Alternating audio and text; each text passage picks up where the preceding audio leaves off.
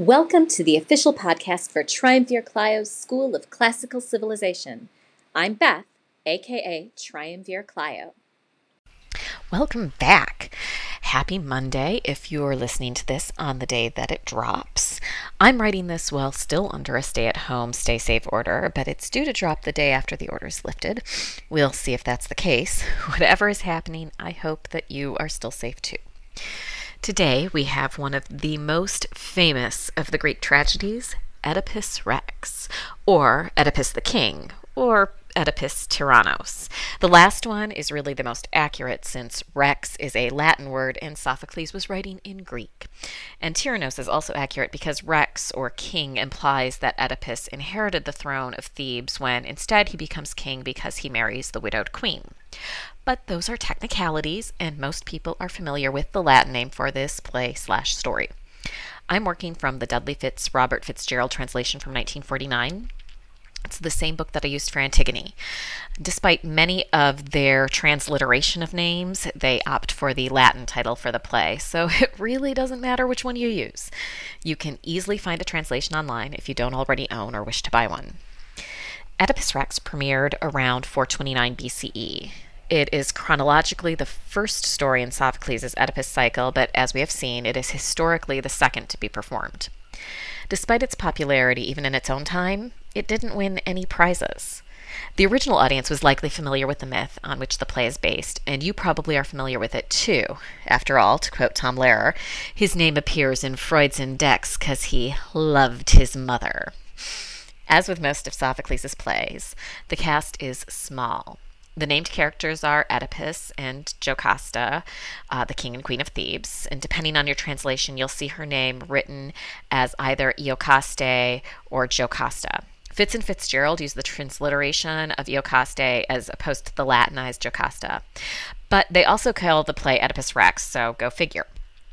So we have Oedipus and Jocasta and Creon, Jocasta's brother, whom you may recall as the king in Antigone. The only other character with a name is Tiresias, the blind soothsayer, whom you should also remember from Antigone. The unnamed characters are a priest, a shepherd, and two messengers, and the homogenous chorus is comprised of the elders of Thebes, just like in Antigone. Oh, and speaking of Antigone, she and Ismene do have a brief non speaking moment in this play, too. Before we dive into the plot, we'll take a short break.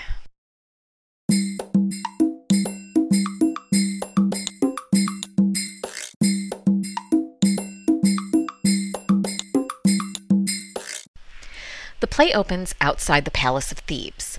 Oedipus and a whole crowd of non speaking people of Thebes enter. The crowd takes position as suppliants at the altars that are on stage. Oedipus asks them why they have done so. He tells them that he doesn't want second-hand knowledge, which is why he has come to them himself. After all, he is the great Oedipus. He turns to the oldest suppliant, since that obviously means he's in charge, and turns out that it was a good guess. The oldest man is a priest. The priest explains there's a horrible plague on Thebes. No one can escape. Uh, can escape. But Oedipus can save them. After all, he is the only person who was wise enough to solve the riddle of the Sphinx and save Thebes from her. And yes, in Greek mythology, the Sphinx was female. Surely Oedipus is wise enough to solve the riddle of the plague. Oedipus expresses his pity. He was aware of the plague, but their suffering does not compare to his. He feels the grief of each and every person in Thebes, whereas the suppliants before him only feel their own individual pain. Insert Maui singing, You're welcome. He assures the people that he has spent a great deal of time trying to determine the source of the plague, but it is beyond him. He sent Creon, his brother in law, to Delphi to ask Apollo's oracle there for guidance. Oedipus isn't sure what's taking so long. Creon should be back by now. And with that perfect theatrical timing, the priest says that Creon has indeed just arrived. And sure enough, Creon enters. Creon explains that the oracle said the only way to end the plague was to expel the murder of Laius, the man who was the king before Oedipus. Oedipus never met Laius, but he's heard a bit about him from other people. Creon describes what he knows of Laius' death, the report of a lone survivor. That survivor described how a band of highwaymen attacked the king and his companions. Oedipus vows to solve the mystery. Reassured, the priest and the suppliants exit, and Oedipus and Creon go into the palace. The chorus of Theban elders enters, and the only big difference between them and the suppliants who just exited is that the suppliants are of all ages and genders. The Parodos is basically a song of supplication asking the gods to end the plague. Oedipus enters and tells them that he's already working on it. You're welcome. But he could use a bit of help. If anyone has information, they should come forward. But more than that, if the murderer turns out to be a foreigner, he should find no shelter in Thebes. But Oedipus is determined to find that murderer. After all, Laius was Oedipus's wife's first husband. If they had had children, those children would be siblings to Oedipus's children. Think about it. Laius's son would have been brother to Oedipus's son. And when I say think about it, I mean that this is actually what Oedipus says, not that you should think about it, although you should think about it because, yeah, this family is messed up. The chorus leader recommends that Oedipus also consult Tiresias, the blind seer who spends his time soothsaying in Thebes. Oedipus is happy to take this advice. Tiresias enters, guided as usual by his page. But once there, once he's there, Tiresias says that he doesn't think it would be a very good idea to say anything. It's not going to end well. Oedipus accuses the seer of being in on the plot to murder Laius, and Tiresias finally relents, telling Oedipus that he himself is the cause of the suffering in Thebes. Oedipus is appalled at this and asks Tiresias to repeat himself. Tiresias counters with a classic, It wasn't clear the first time, but he does repeat himself with an even more clear, You're the murderer.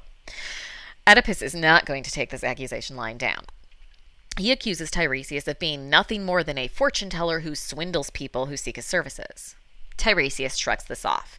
After all, he works for Apollo, not the king. But that curse that Oedipus has dreaded all these years, that curse is going to come back and bite him in the face, and only night will be left in his eyes. And then Oedipus can curse Tiresias and Creon, but Oedipus will be the one who suffers. Ooh, foreshadowing much. Before he exits, Tiresias makes one final prophecy. The murderer is in Thebes. Oedipus thinks him foreign born, but in fact the man will prove to be a son of Thebes. More than that, this man will be both brother and father to his children. Tiresias and the page exit, and Oedipus goes back inside. The chorus sings about fate and prophecy. Creon enters. He has heard that Oedipus blames him for conspiring to murder Laius. He wishes to reassure the chorus that he had nothing to do with it. Oedipus enters, and he and Creon have words. I mean, this is a Greek play after all, and all the violence will take place off stage. Creon insists that he has no desire to be king, which is interesting since he has no qualms in taking over after Eteocles and Polynices die, but at least at this point in the story, he says he doesn't want to be king. But basically, their argument boils down to who loves Thebes more. Jocasta enters and asks them what they're fighting about. She tells Oedipus to go inside and cool down, but he doesn't listen. The chorus supports her, and eventually the two men stop arguing, and Creon exits. Jocasta asks Oedipus to explain what the fight was about, and he tells her that Creon has accused him of murdering Laius. Jocasta asks what proof was presented, and Oedipus tells her about Tiresias. She scoffs because prophecies mean nothing. Why, back when she was still married to Laius, they consulted an oracle who told them that their son would murder his father, and that definitely didn't happen. I mean, sure, they had a bouncing baby boy and all, but they left him exposed on a mountain, so he definitely died, so there's no possible way that Laius was killed by his son. Not at all. So what does Tiresias know? Oedipus is somewhat assuaged by this story. He asks for more details about Laius's death. Jocasta describes the crossroads where three roads meet, where Laius and his entourage were accosted by bandits and murdered. This detail deserves, disturbs Oedipus, and he asks to know more about Laius. What did he look like? Well, kind of like you, Jocasta tells him. Which, yeah, Jocasta explains that the lone survivor was one of their servants, but he was so distressed working in the palace after the attack that he was reassigned and is now, at his request, happily working as, as a shepherd far from the city. Oedipus asks for the shepherd to be recalled so that he can tell his story. And while they wait, Oedipus starts talking. Oh, and does he have stories? First, he tells how back when he was in Corinth, this drunk guy told him that his parents weren't really his parents, that he was, you know, adopted. Polybus and Merope, the king and queen of Corinth, reassured Oedipus that it doesn't matter what anybody says, he's still their son. But Oedipus was still troubled and went to Delphi to consult the oracle, who told him that he was fated to murder his father and marry his mother, and he was so distressed by the thought of murdering Polybus and marrying Merope that he said goodbye and left. Then he tells the story of how he met a man with an entourage at a crossroads where three roads meet. The same crossroads, and they got into an argument, and he killed all of them. But it couldn't possibly have been Laius, because the reports were that a whole group of highwaymen murdered Laius. It must have been some other rich person with an entourage that he slaughtered. In case you're wondering why I didn't provide much background of the myth in my introduction, now you know why. Oedipus speaks in pages and provides all the background you need. Jocasta agrees that they have nothing to worry about. The shepherd clearly said that there were marauders, plural, so it must be two different incidents. Plus, the baby died first. She chooses not to give the oracles a second thought. They go into the palace to wait for the shepherd to arrive. The chorus sings about pride and fate and how Iocaste and Oedipus maybe should pay more attention to the oracles. Iocaste enters and prays that Oedipus will find peace. A messenger enters seeking Oedipus. He has come from Corinth with news that Polybus is dead. She sends a servant to fetch Oedipus so that he can hear this bittersweet news. After all, it means that Oedipus did not kill his father.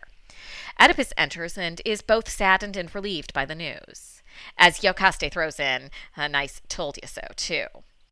The messenger asks Oedipus to return to Corinth to take the throne, but on learning that Merope is still alive, Oedipus refuses. He will not go anywhere near Corinth as long as either of his parents lives. He simply can't risk marrying his mother. The messenger tells him not to worry about it. Polybus and Merope aren't his birth parents, and he should know.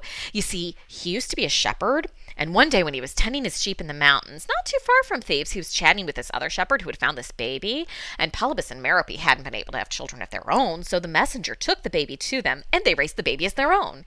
And that baby grew up to be Oedipus. No one knows exactly who his parents are.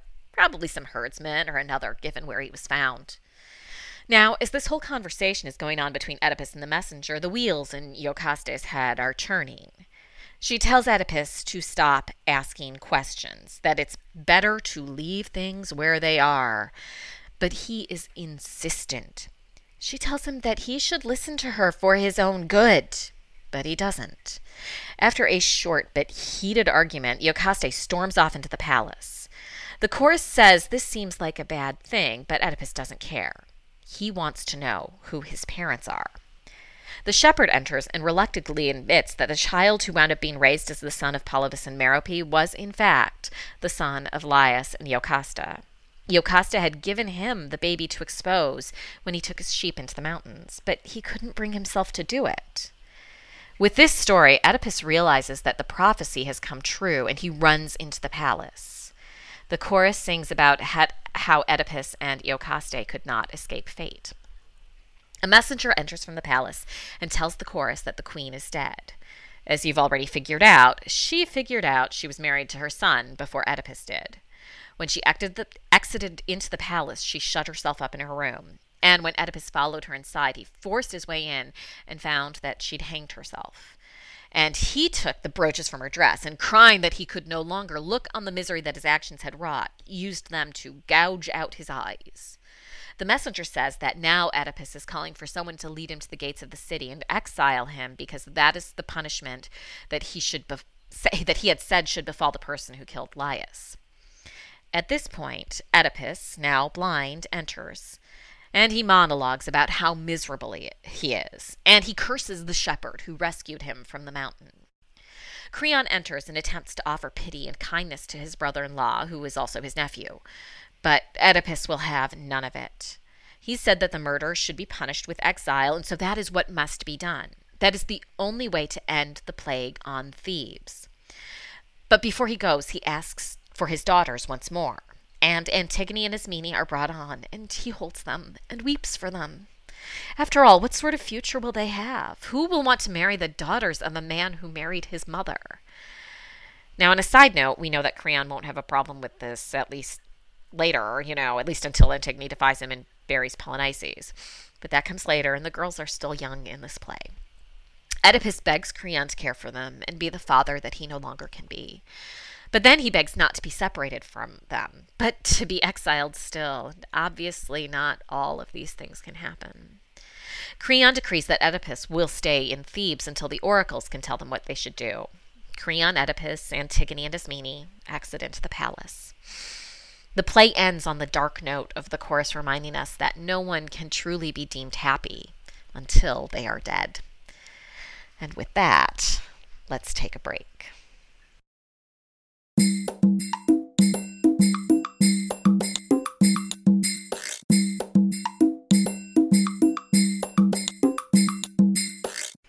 There's a lot to unpack in this play.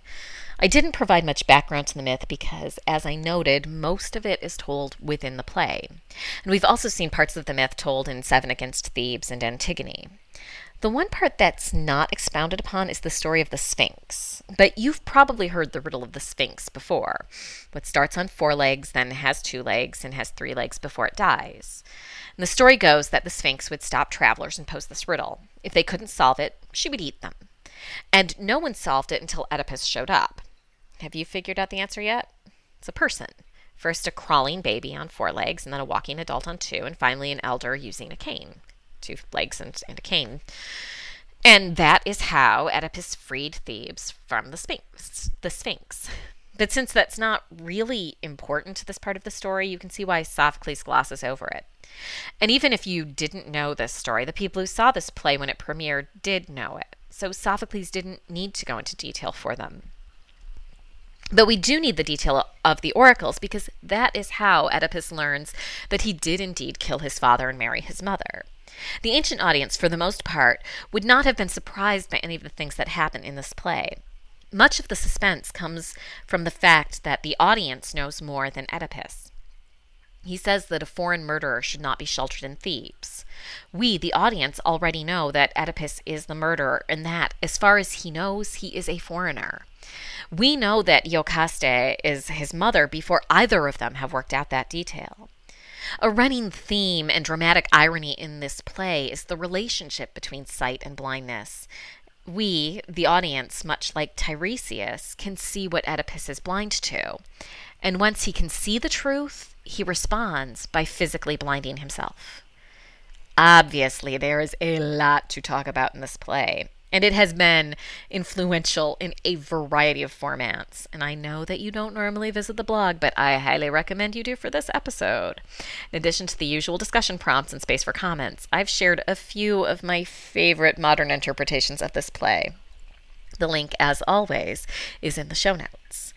On Wednesday, we'll continue the Iliad. We're up to book 12, so we're almost halfway through. Talk to you then.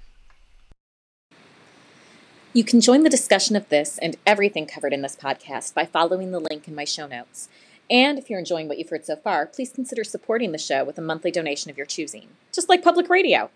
And please also consider giving a five star review on your podcatcher of choice so that more people can discover the fun that is Triumvir Clio's School of Classical Civilization.